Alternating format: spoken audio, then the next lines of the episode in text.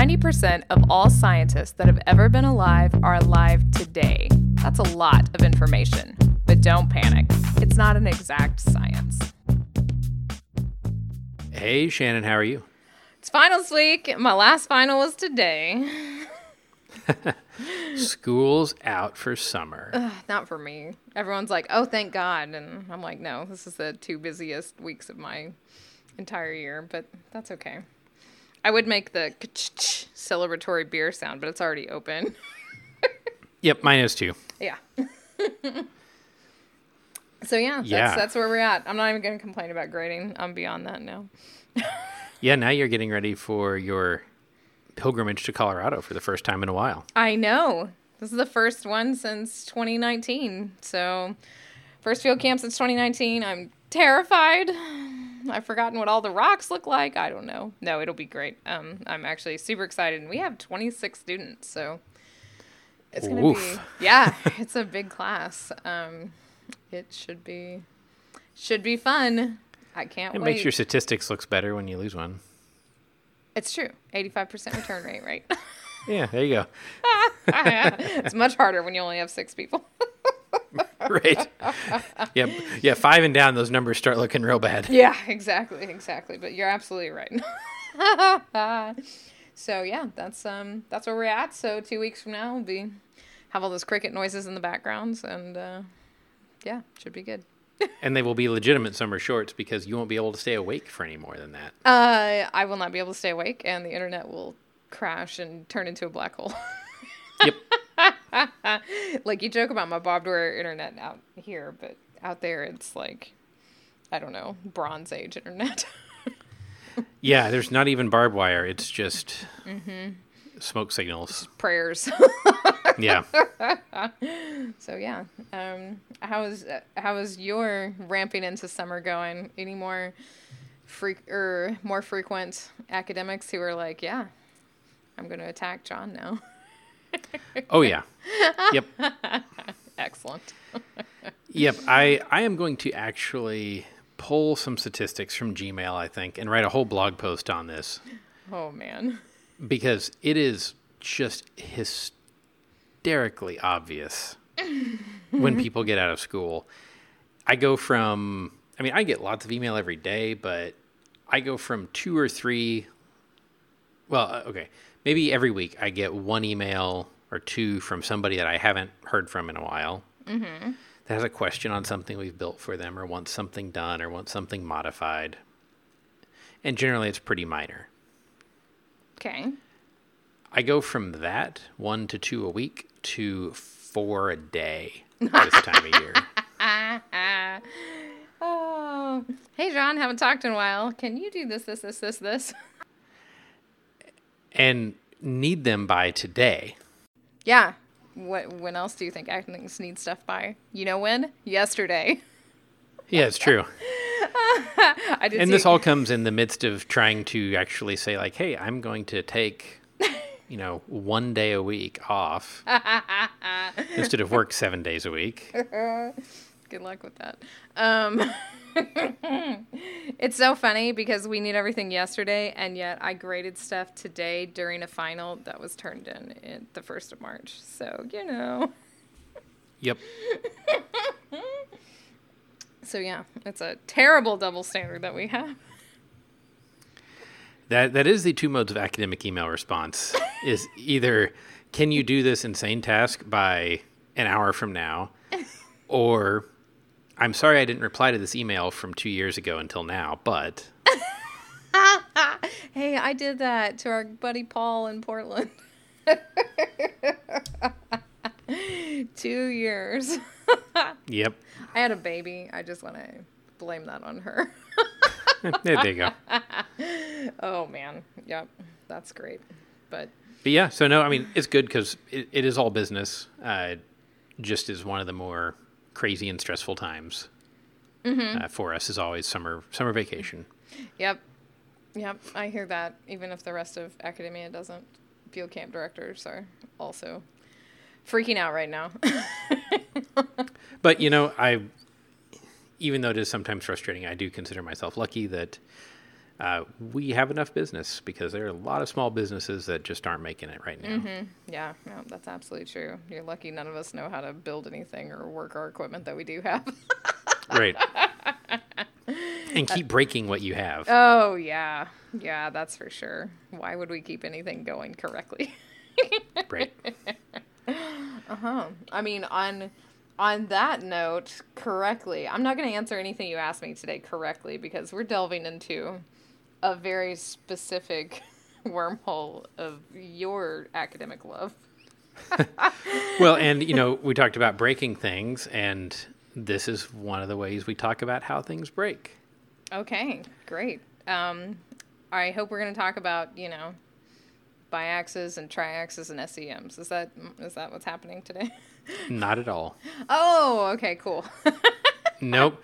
So we're going to talk about. Last week we talked about hardness, toughness, uh, and brittle and ductile deformation, and we touched on plastic. This time we're going to talk about fracture toughness, which is different than toughness. but you said toughness. What do you mean it's different than toughness? Well, it's not toughness; it's fracture toughness. okay. All right. So yeah. I learned so much last week. Number one, that I already knew a lot about stuff. I was very pleased about that. I just didn't know the right words to use. but um, yeah, so this one, okay. I'm just going to let you start, and then I will inject my. Definitely going to be a lot of questions. Well, I will say we're not going to go as in depth onto the molecular level this time. you can, people do. This is a confusing enough topic without it. Are we talking? We're not just talking about rocks. You just told me no. We're not going to talk about biaxis and triaxis or SEM. So I'm assuming that fracture toughness is a word that is also like a materials word, not just a rock word. Yes, it's a material Okay. science word. Okay. All right. Gotcha. Uh, it was, we'll talk about the development of it some, but uh, like most things, it was originally developed to help engineer airplanes to go blow other people up. ah. Okay. This makes more sense now. All right. Yeah.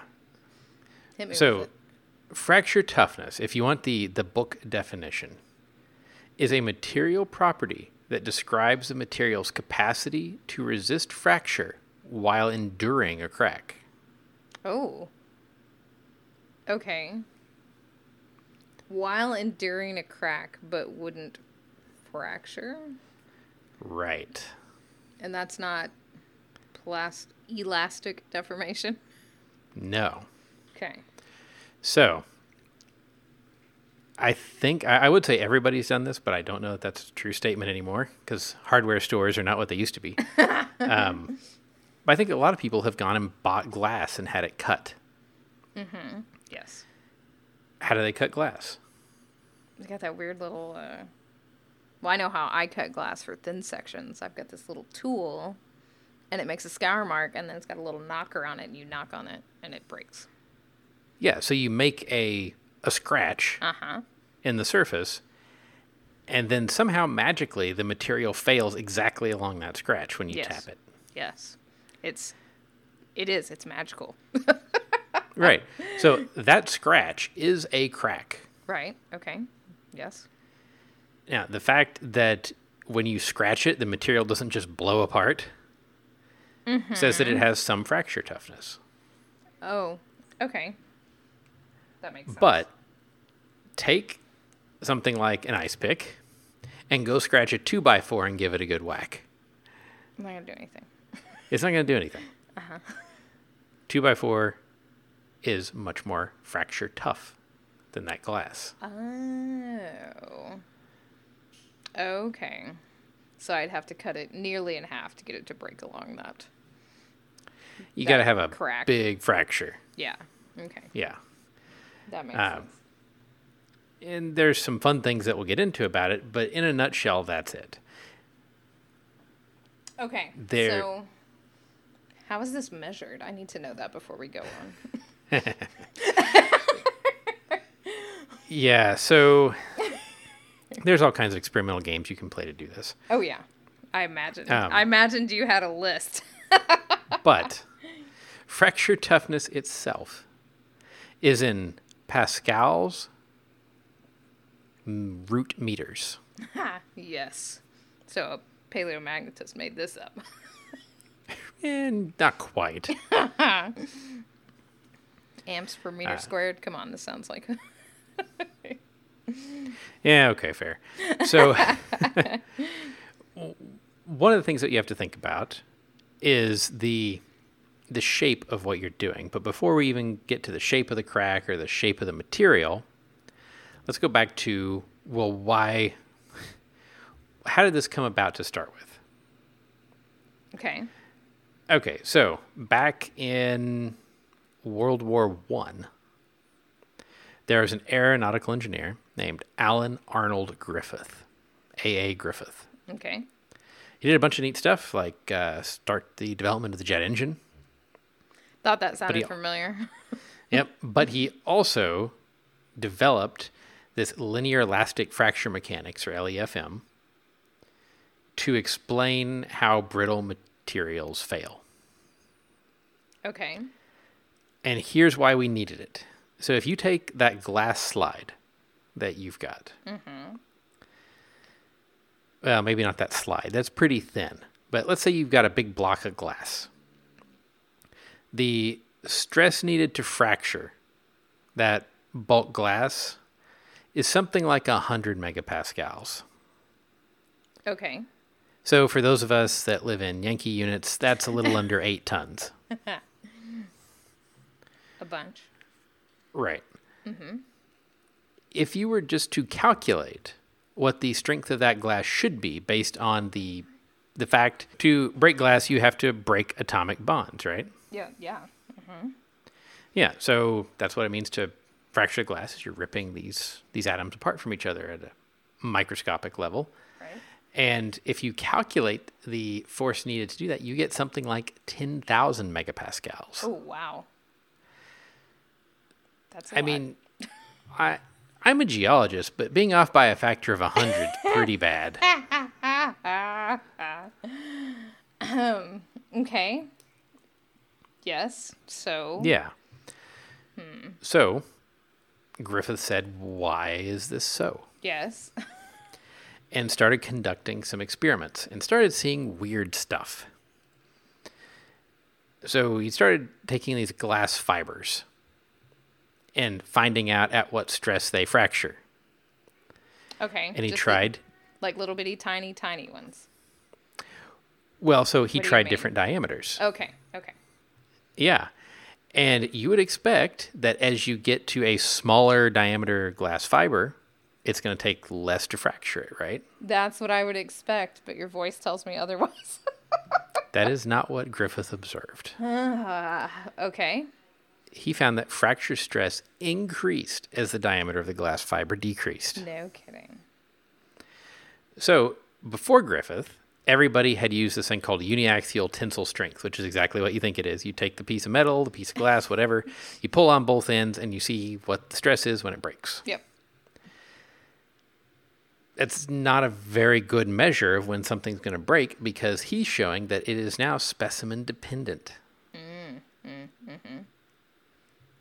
You can't just take any chunk of whatever. Exactly. You can't take a chunk of steel and pull it and say, well, a chunk of steel 10 times the size will behave the same way. Right. Okay. I mean, thank God he showed that, right? oh, yeah. We would have had a, a lot more ship sink and airplanes fall out of the sky. And mm-hmm. Yeah. yeah. All right. So he said, well, maybe things are weaker because there are flaws in them. This should sound familiar from last week's It show. does. right? Uh-huh. And these microscopic flaws in bulk materials are what causes their actual fracture strength to be so much lower. So when I have a little beady tiny glass fibers, there are fewer flaws in that cross sectional area. Mm-hmm. Brilliant. That was a great tie-in. Right? Very good. so then Griffith said, Well, okay, uh, I should be able to prove this with artificial flaws. Right. So he started taking samples and introducing cracks that were, you know, we're talking microscopic cracks for the ones that are in the material from manufacture. He introduced big cracks, at least compared to those, Yeah. and said, well, my theory should hold. With these big cracks, the fracture strength of the material should be much less. And sure enough, it was. Okay. Ugh. The good old days of simplistically beautiful empirical experiments, right? Yep, no statistics needed here. Exactly. I love it. It's like the sign that used to hang above the the biax in the lab that I did my grad work in. It said if you need statistics, you should have done a better experiment.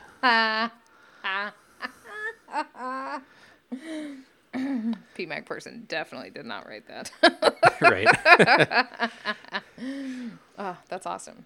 Okay. Okay, so Griffith has this idea now. He says, I think I understand something what's going on, did some empirical observations. Uh, basically, what he ended up finding is you get concentration of stresses at the tips of cracks. Okay. And that is what makes this material weaker because while the material is very strong, at the tips of that crack, the stress is much higher than the stress you're imposing on the material. Hmm. okay. So that starts ripping the material apart. That makes sense. Yeah. I think a lot of us have had cracked windshields and watched that crack run across the windshield. Yes. Yes, I have. Yeah.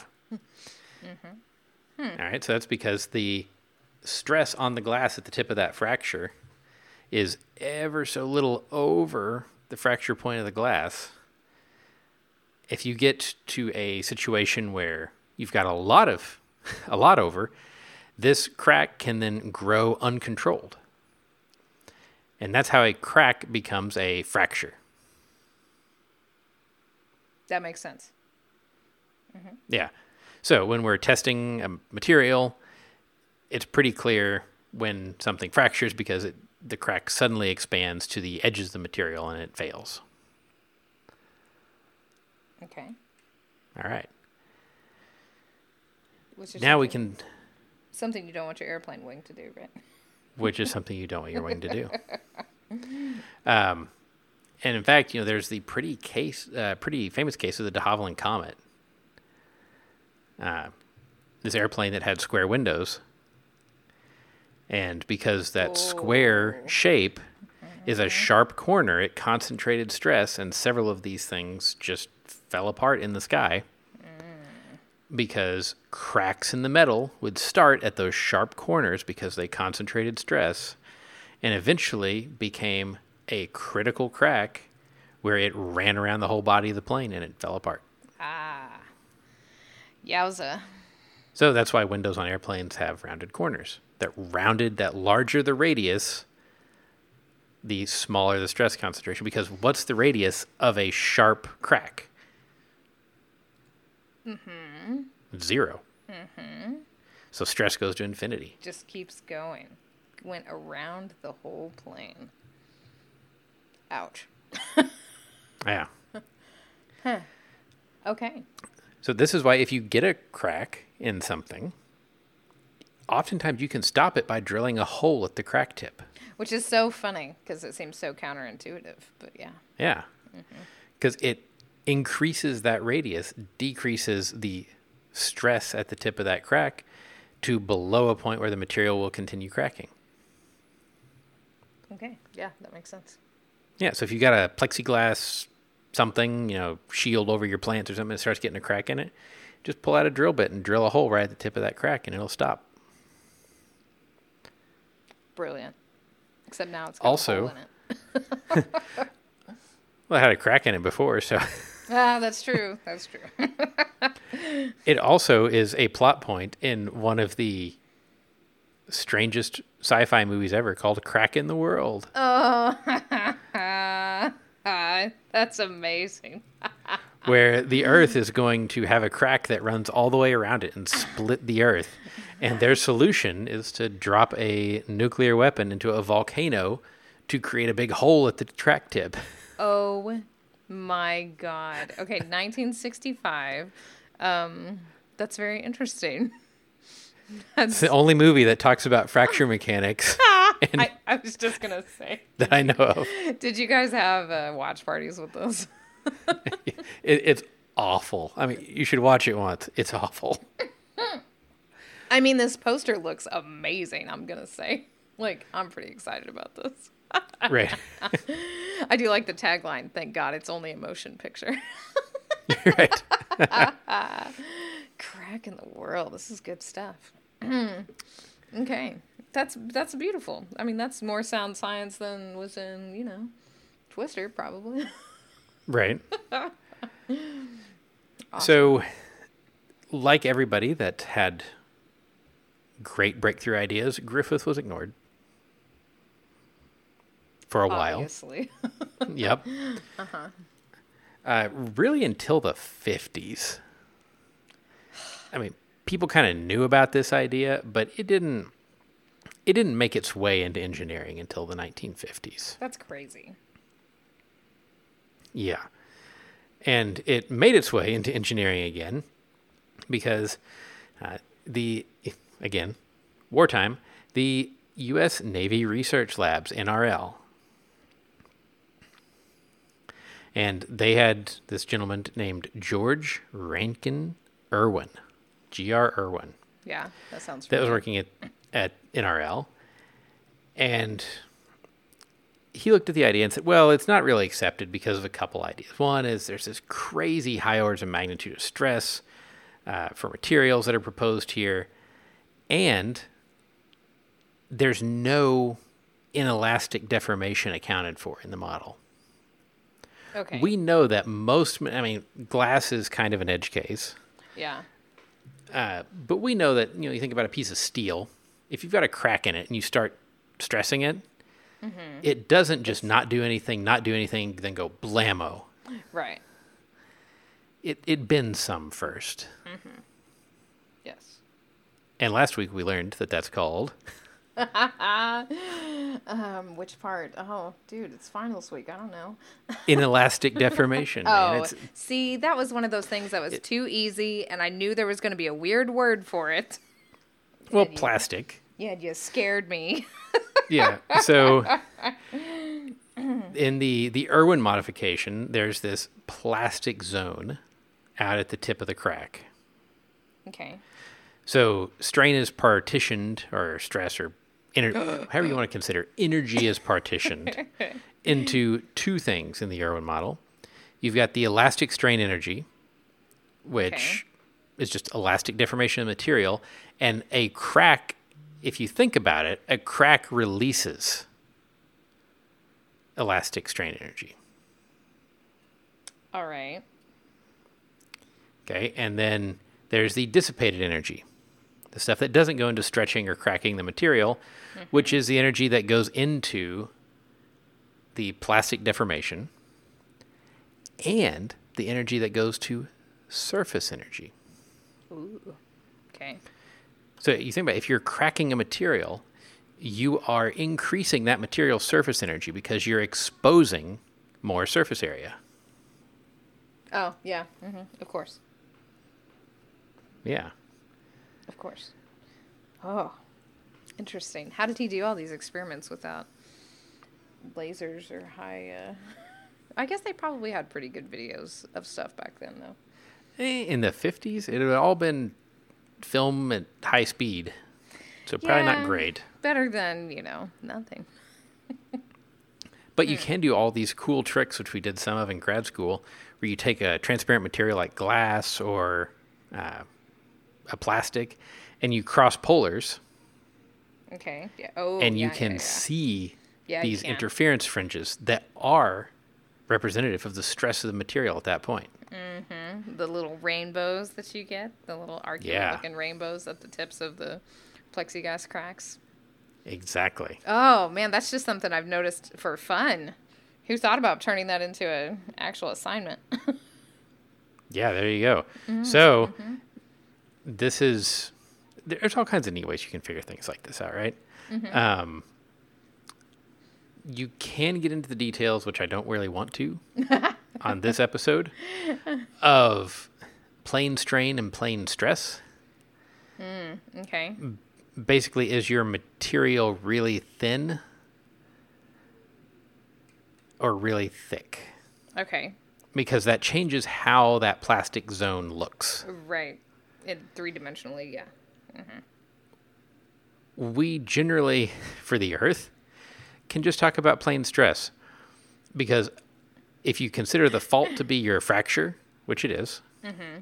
or your crack, And the whole crust Then- to be your yeah, it, it's a pretty thick plate. yeah. Mm-hmm. Yeah. So we just talk about plane stress. Yeah. Now, if you're talking about a little piece of metal that you're drilling bolt holes in and bolting onto your water tower to fix it, you might have to think more about plane strain. Okay. But we're geologists, we can ignore it. Amen. okay. Interesting. Yeah. Um, so you can you can start playing all kinds of games then with I've got hey the, the wording and I never understood why they picked this is a penny shaped crack. A penny shaped crack, like a penny nail or an actual penny. like an actual penny. Okay. So imagine you've got a block of rock sitting on the table in front of you. Let's say it's a cubic foot. And in the center, 0.3 meters on a side mm-hmm. for the rest of you. Okay. All right. So in the very center of that, there is a void the shape of a penny. Okay. It's as if you had cast that piece of rock with a penny in it and then teleported the penny out. okay. That is your defect. That is your penny shaped crack. Oh, all right.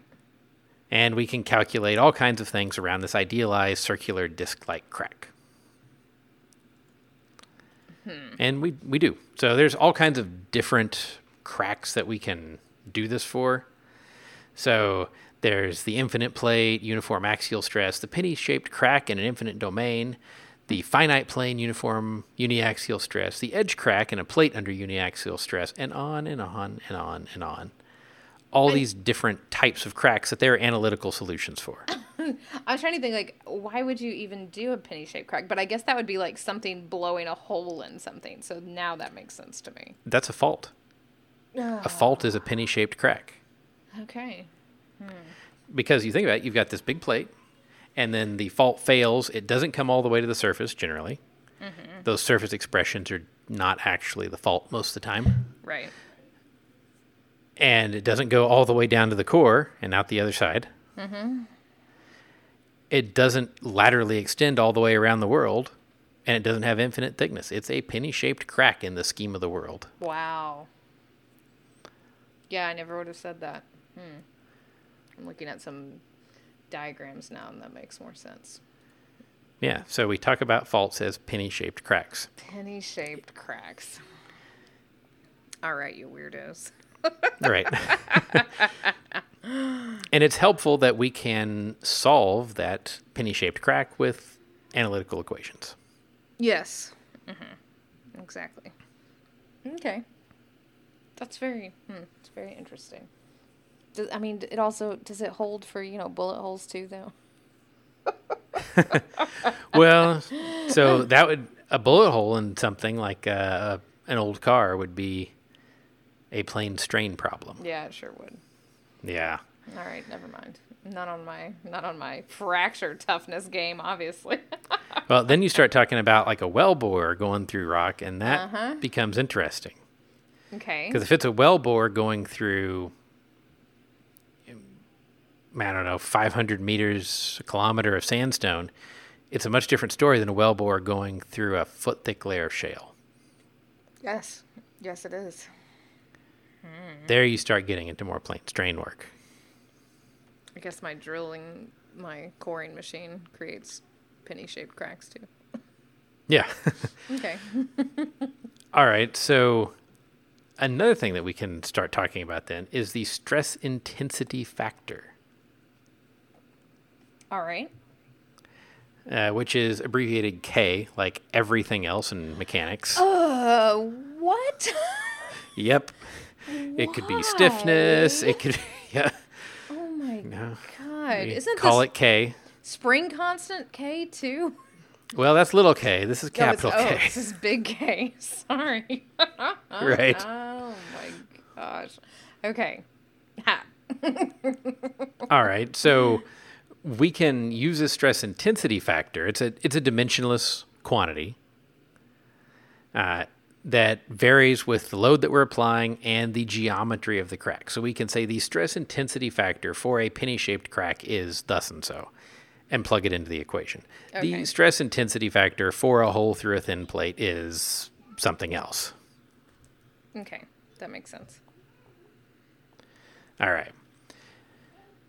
So the stress intensity factor then um, is somewhat empirical, like a lot of these engineering things, and it also depends on the mode of the crack. I mean, that makes sense too, because of all the things we just talked about. So let's imagine the same crack, but that has three modes that it can be loaded in. Okay. All right. So if you take your hands, you press them together, palm to palm, and hold them out in front of you, mm-hmm. and you start separating them at your wrist while holding your fingertips together, mm-hmm. that's mode one. So there's something pulling the material apart perpendicular to the long axis of the crack.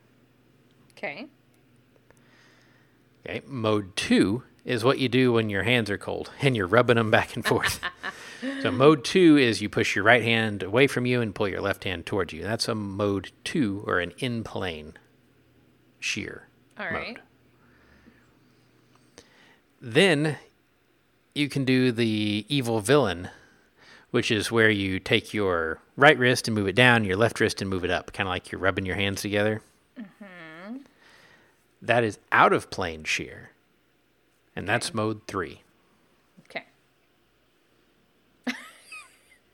I prefer evil villain, cold hands, and Evil villain, cold hands, and hmm. yeah, I don't know what that mode one would be. I have to think of something. super glued my hands together. Ooh, there we go. Yeah. so for these different modes and these different types of cracks, we have these expressions that we can solve to give us an idea of when a crack will become critical and just fail. All right. Makes sense. Yeah. Now, where this matters, why this matters, is we don't want to build things like planes or like rock in the earth mm. in su- on places that you're going to have very easy critical crack ruptures. I mean, we don't want to, but we do. But anyway. Right. so you want something that's more like a steel to build your car out of because when you get in a fender bender, it bends, it doesn't just break apart. Right. And if you do get a tear in your steel bumper, if you've got an old car that still has a steel bumper, if you get a tear in that, it's probably not going anywhere because that steel has very high fracture toughness. So steels, you're looking at something like 100 MPa root meters. That's a lot. Yeah. Uh, a glass, you're looking at something like 1 MPa root meter. uh, I was just looking up aerogel too. oh, what, what is it? Point zero zero zero eight megapascal per root meter. That's that's down there. Uh huh. Yeah, it's the lowest one on that. So, what's interesting though is if you make a plot of log strength on X and log fracture toughness on Y, okay. so let's follow a vertical line up that plot at a strength of, let's say, 1000 MPa. Mhm. Glass and steel both lie on that vertical. Ah, yeah. They have the same strength, they have very different fracture toughnesses. That's why your glass bumper We'll would make it- shatter. Yeah. yes. Yeah. Interesting. So that's the story, really, in a nutshell, of fracture toughness, its history, um, and sort of the brief overview of the modes of cracks and how they relate to stress intensity, which relates to fracture toughness. I think there's a lot to talk about in the um, the actual empirical devices used for measuring this too. Yes. Probably talking experimental is a whole nother ball game.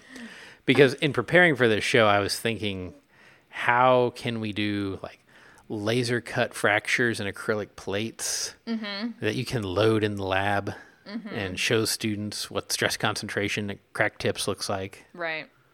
Right. Because I I mean, I remember when I took fracture mechanics at OU, we had to do okay. There's a fault that failed. It's a stick slip fault. Calculate the Coulomb stresses around the ends of the crack tip, uh, the tips of the crack. So then we would see like, oh well, it's going to load these faults more, and it's going to take strain off or stress off these other faults, and uh, it was neat to do it and look at it in a pretty graph on the computer mm-hmm. it's cooler to watch it actually happen in a material. Well, it helps make that leap between those two things, right? Right. I, I am a very, I see, I guess the word would be kinesthetic learner. Yeah. Okay. Mm-hmm. Like, you that. can tell me about it. I can see the graph on the computer. I can probably understand it from the graph, but I internalize it if I can put my hands on it. So interesting. I made my students take that quiz at the beginning of the year. And I scored very close to kinesthetic learner. And I never would have thought that I was that. So that was very interesting to me. That doesn't surprise me. Hmm, that's even more interesting. it's funny how the things you tell yourself get ingrained when maybe it's not even true because I'm always like, nope, I don't I don't like graphs. I just want to look at the words. That's it. Just the words. I don't need to do anything but read the book on it and then I'll be fine. But yeah, I took like two or three different learning tests cuz the first one I was like, that's weird. And they both they'd come out like 50% like kinesthetic learners. So yeah. I mean, when you, like, let's say you're talking about orienting a core, PMag wise. Oh yeah. I get my pencils Can't- out and I reenact it with pencils. So yeah. Yep, that's kinesthetic. Because that's what I do too. it's the only way. The the number of times that I've even like 3D printed something Just just so I can hold it and manipulate it in space and understand it. Oh man. Oh, that's so great. Um I don't think my colleague Heather listens to this podcast, but if she does, I'm sorry. I absolutely took the 3D printed seismic line out of your mailbox and looked at it today. For that same thing when I was like, "Oh, this is 3D printed seismic. How cool is this?" Right? So yeah, all right. Maybe it shouldn't be surprising. But no, I, I was wondering like how can we build a little a little machine where you can load up some some penny shaped cracks in acrylic mm-hmm. and put them in mode one, mode two, and mode three stress. Yeah. Yeah. Well, whatever you have that's putting them in there, it's got to have little hands drawn on it. Yeah. That's to say super glue, evil, and very cold. I like the evil hands. That's my favorite. yeah, that's a that's a really good one too. When I was trying to guess what the third one was, that's exactly what I was doing. So I'm I'm glad about that. But I will say that talking about learning styles definitely plays into this week's fun paper because these graphs are yeah. I, I am very curious to what you have to say, so that means it's Yep. time for everybody's favorite segment of the show. Fun Paper Friday. Yay! So I came across this the citizen science version of this article. And I don't remember if I heard it on the radio or what. But so then I pulled the paper and I was like, "Ah, we can do this." And then when I started reading the paper, I thought, "No, I absolutely only want to talk to you about the figures. but In what way? uh well, we'll get there. Um All right. so in my I need to know the stats on this, John. My fun paper picking for dogs has to be very high. This is It is. Ancestry Inclusive Dog Genomics Challenges Popular Breed Stereotypes by Morrill et al. There's a lot of et als, and there's not enough punctuation in that title because I had to read it three times before I got the correct cadence. yes, correct. so essentially, do dog breeds tell you, like, is a pit bull always a mean dog? And I fall into that category of thinking, yes, a pit bull is always a mean dog. Please do not flood me with mail. The data disprove my stereotype. Okay, I understand. Right. but the deal is is exactly that. Um, what was really cool about this, and this is, they took all of this data from this thing called Darwin's Ark, and so I got on and loaded my dog into Darwin's Ark because this is so cool. It's this database of like thousands and thou- tens of thousands of dogs, um, and they give you all these questionnaires about, you know, what is your dog, what are their characteristics, all these different answers, um, or all these different quizzes about specific things, like are they social, uh, do they bark or howl a lot, what do they do with toys, do they not like toys.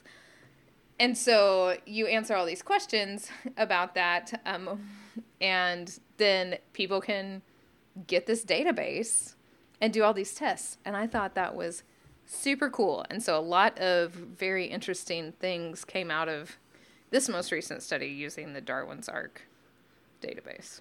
Let me tell you, Darwin's Ark is the appropriate name for my dogs. oh,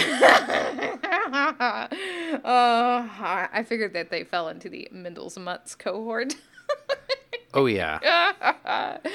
so I thought this was really neat. Um, so yeah, you human sociability, arousal level, which means you know, do they bark a lot? Toy directed motor patterns, biddability. Didn't know what that word meant. And neither of our dogs are very biddable. See, and mine is much is pretty biddable. So, do they follow directions? Are they easily trainable or are they very independent? Agnostic threshold, which I wouldn't have I wouldn't have guessed in a million years what this meant. Basically, if you try to like steal a dog's food or if you scare it, does it bark at you or is it or is it like scared and or does it not care at all? Right. Um, dog sociability, does it like other dogs? Environmental engagement, does it play a lot or does it just lay there? And proximity seeking, does it need to cuddle or is it a little snobby cat? right. So I answered all these dog questions about my dog, but I thought it was interesting. Um, but also in this paper, so this is um, this is in Science. It's like a one-page abstract. So before we even talk about the the paper, I really just want to talk about the aesthetic of this paper because I have written down here. Ask Lehman what abstract type he likes best. because we talk about this all the time. Um, you know, there are abstracts that are bullets.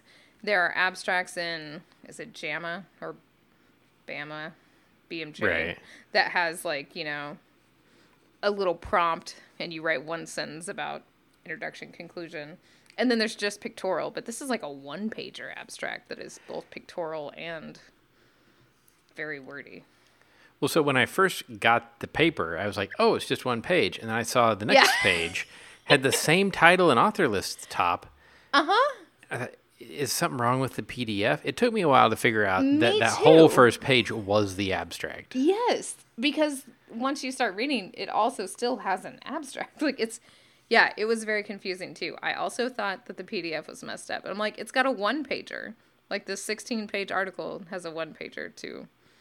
I guess that's the press release version of it. And here's my my thought on the figures. If anybody that wrote this is listening, I'm sorry. They're beautiful. they are gorgeous figures that I can tell somebody spent days on each one, probably. And they are so information dense, they are useless.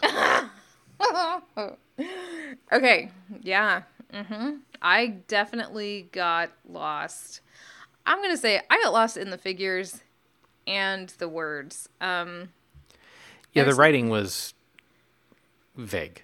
yeah, and it's not just because, you know, we're not genomics people. Like, I read a lot of stuff in Cell. Um, but yeah, um, the one pager was needed for sure. And the figures are interesting. It is so many different ways to display data are shown in this in this article. Right? Right. And I think that that made it interesting to me. But just like you said, trying to figure out what they were saying was kind of difficult. Well, and like figure, it doesn't even have a number. The figure in the abstract. yes. Why are there pictures of dogs pointing to certain data points? Because that's all people care about. like I get that that's that data point is that dog. Is there something special about it? Is it an outlier? So I is it the mean? I think they did that because so the deal is dog breeds are very young. Like we domesticated wolves like 10,000 years ago or something. But dog breeds, which I didn't know how young they were, are basically Victorian. That's a geologist answer, wasn't it? Two.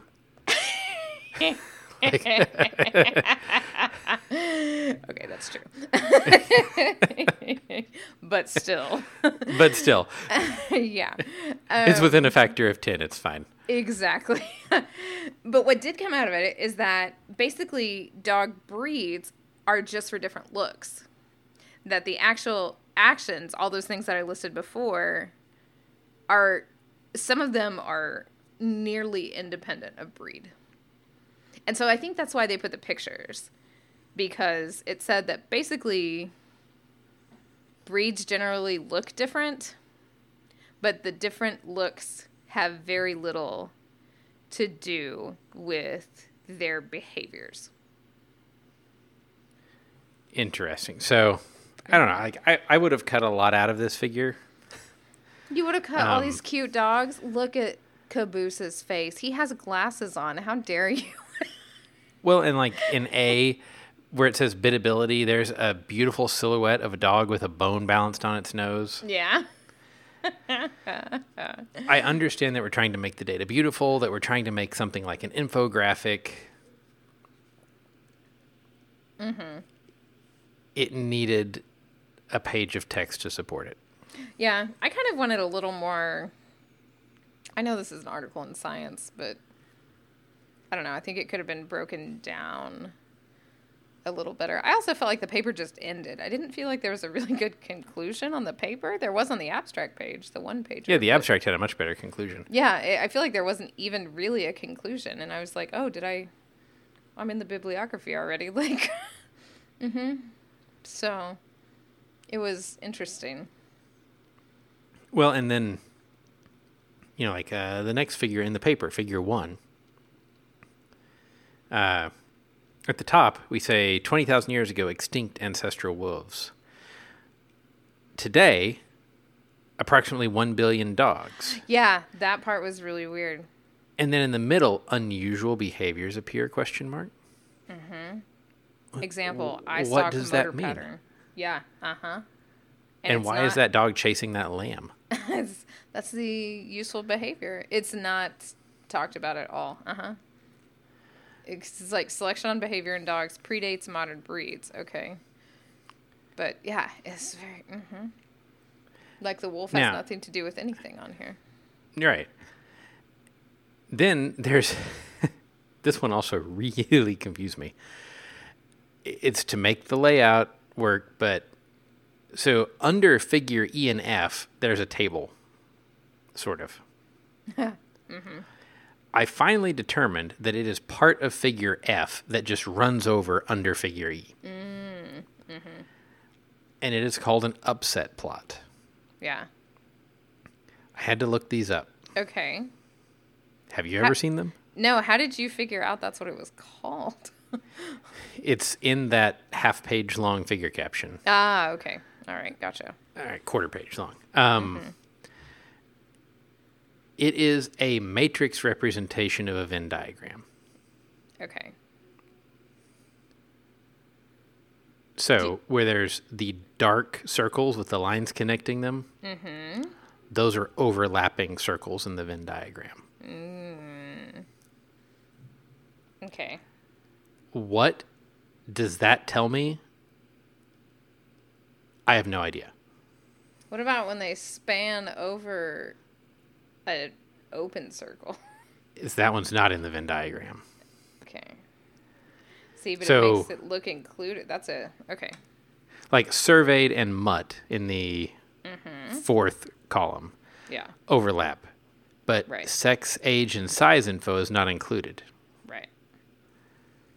I, don't, I, I didn't understand what this one was trying to tell me mm-hmm. at all until I looked at figure F above it, or well, the top part of figure F. Yes. So here's my interpretation of it. I don't know if it's right. If you look at the leftmost bar in figure F that says 6,110, mm-hmm. I think this means that 6,110 responses,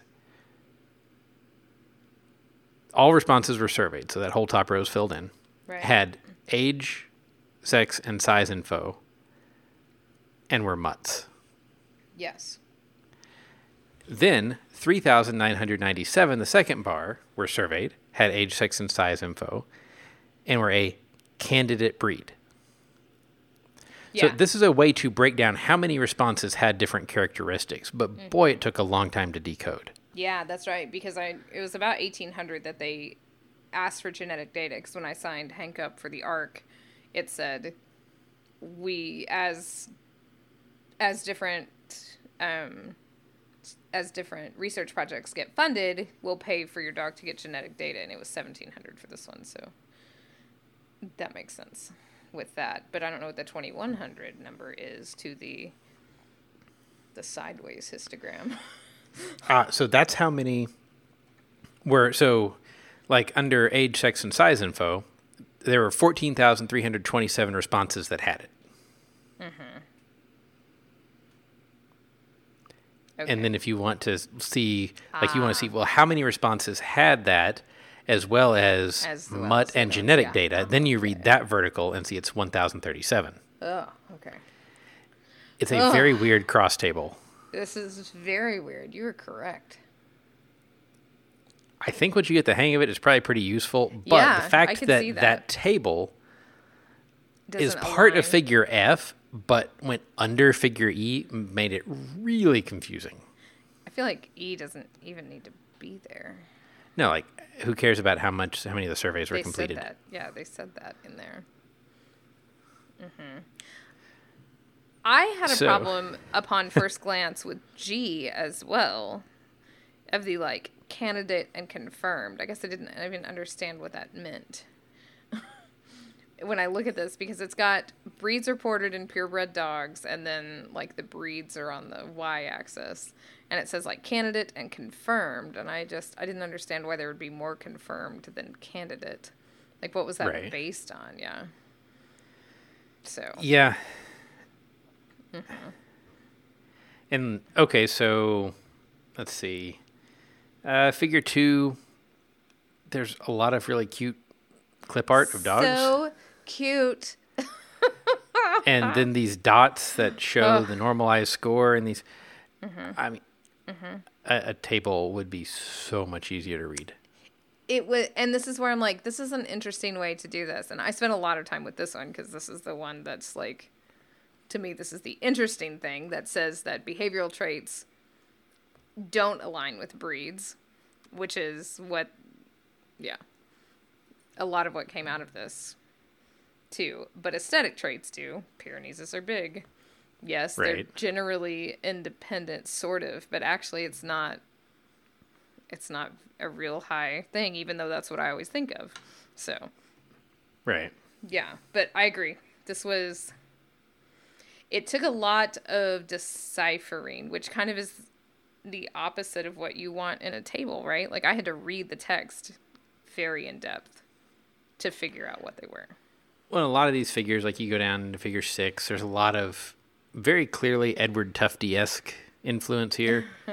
like there are no spines on the chart side. So, you know, removing chart junk. Okay, fine. But one, it's inconsistent whether it's Yeah. done or not throughout the paper. And two, some of them are just impossible to read because they've left so much detail off. Right, right. Um, but the one that really killed me, other than okay, so most of these I could eventually decode. Somebody wanted to spend a lot of time and make something look beautiful for their science paper. Okay. Figure three H. Each of these figures is like an entire page, so Yeah, Takes- yeah. takes all of them have some- like A some through something. scrolling. Well, that's just the thing that you get when you do your doggy's DNA. Yeah, but pie charts, for reasons we've talked about before, are awful. Your eye does terrible with angular areas like that.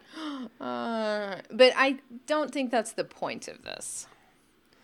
I think this is what makes it a little, ironically, this is what would make it a little more like citizen science acceptable because this is how you get their little DNA things back when you pay for DNA. And so I see why they did that. But yes, you're correct. Yeah, but don't take a pie chart and throw the dog's picture in the middle of it and put it in a science paper. Yeah, and the point of it is like they have these different like you know, you have some that are purebreds, right? And Right. some that are it's very rare that it said this was interesting. It said it was very rare that dogs have less than 5 breeds um associated with them. So within their stats, they have these like purebred, hybrid, admixed or highly admixed. And it's like that that didn't need to be in a chart. But it is an No. excuse to put puppies in there. Yeah, and like said, while mm-hmm. all the cute dog pictures are great, Yeah, it doesn't really help me answer the question. correct. You have to give them that. I mean, you know, we're not here to break this apart, No, like no. tear it down. It's not like we're gods at this. But the point is, you know, figures are important, right? And this paper, I, I thought the conclusion was really cool, but I also thought the paper had an interesting use of figures. And what they did do excellently is there are no terrible color variations in here. Well, I think it's tried to do a lot of the Edward Tufte ideas, tried to do the infographic idea, mm-hmm. Yeah. which is great, but this is science. The raw data are complex. Yeah. Mm-hmm. And in trying to make that complex raw data into more of an infographic format made it really hard for me to follow. I will say that I liked not how it's mm, set up, but kind of D and E in Figure Four. I thought Okay. that was actually really good. I'm scrolling. Yeah, it's on page seven. It is Yeah. page seven. I thought this one was really good because this is a lot of complex data. Right. and there are a lot of things they're trying to point out and i actually like their little permutation z score which i had to go back to the front and read about a little bit so i still had to do a lot of reading to understand what it was saying but i quite liked this graphic Right. Well, and I'm not going to say that I know how to plot this many variables any better. right exactly like specifically for this d and e i think it's really cool i think this one's Like, there are- neat So many variables plotted against so many other things. It's going to be a complex plot no matter what. So God bless them for trying to make it Yeah. pretty. And I thought it was cool because they did it. And this is what I wanted to talk about in here. I feel like they tried to show the data. If you didn't get it, it shown in like 10 different ways. Yeah. So this this plot uses color gradients. It uses size of their little circle points to denote um you know the permutations. So a bigger one is a bigger circle. And I thought that was really cool.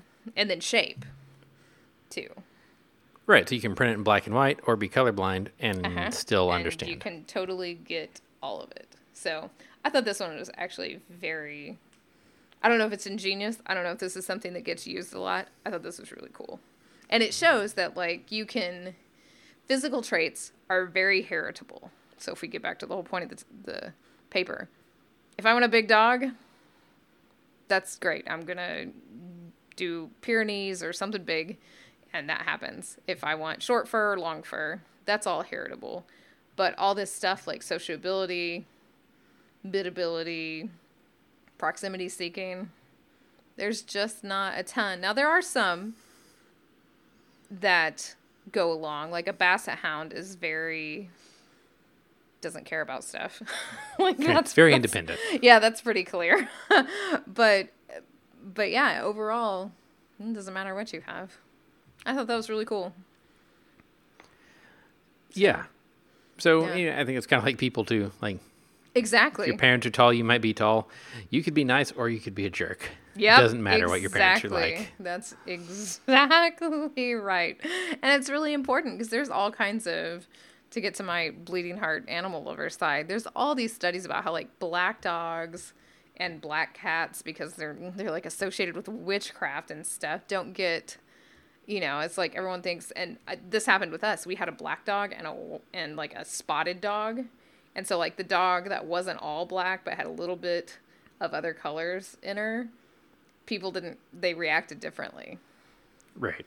So it's very interesting. It's like it has nothing to do with that. And just like here, especially with the pit bulls, because I'm like, those are mean dogs. They were, they were bred to fight and all this stuff. And it's like theirs is very clear that no, they're jerk pit bulls and they're super nice pit bulls. Doesn't matter. Right.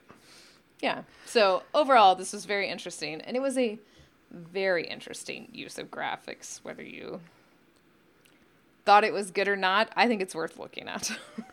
Yeah. There's there are certainly things to be picked up from it because, like I said, th- somebody put a ton of work into these. Oh my gosh. I mean, this is probably it's probably like two main scientists and the rest of these names are just undergrads making these graphs. Right. I'm not kidding. This is like a NASA paper amount of authors. Yeah, so there's a ton of work that went into it. Individually, all of these graph elements are really pretty nice. Yeah.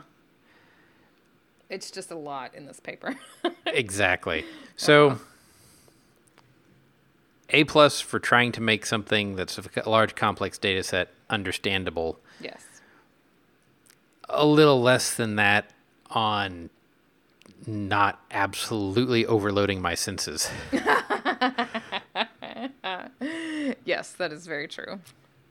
But also, I'm pro the cute doggy pictures, so that's fine. well, and part of it's me being a grumpy, grumpy old man saying That's for sure. that this is a paper in science. It shouldn't have cute dog pictures in it. Right. Uh, one of the questions. They're irrelevant to the conclusions. That's not true. They're exactly relevant. Um, because when you look at those pictures, you know that one of these questions on here, which has its own graphic, was get stuck behind objects. you can look at these dogs and you know which one of these dummies got stuck behind an object. Yeah. Oh, yeah. So it's a very interesting paper. I highly recommend looking at it because it's just an interesting assault on your senses. Great. Well, if you have doggy DNA data or pictures of your dog that you would like us to look at, I would be happy to see those in my email. Shannon, how can folks get a hold of us? um, if you do this, I'm sending you back pictures my dog. Show at don'tpanicgeocast.com. Oh man, let's get this started in the Slack channel. I'm going to be on the Slack channel a lot more now. So, um, all the doggy pictures, bring them on. We're on the Don't Panic channel of the Software Underground. We're on Twitter at Don't Panic Geo, at Shannon Dulin, and at Geo underscore Leeman. And as always, thank you to our Patreon supporters. You can support us on Patreon, patreon.com slash Don't Panic Geo. And until next week, remember don't panic. It's definitely not an exact science. Any opinions, findings, conclusions, or recommendations expressed are solely ours and do not necessarily reflect the views of our employers or funding agencies.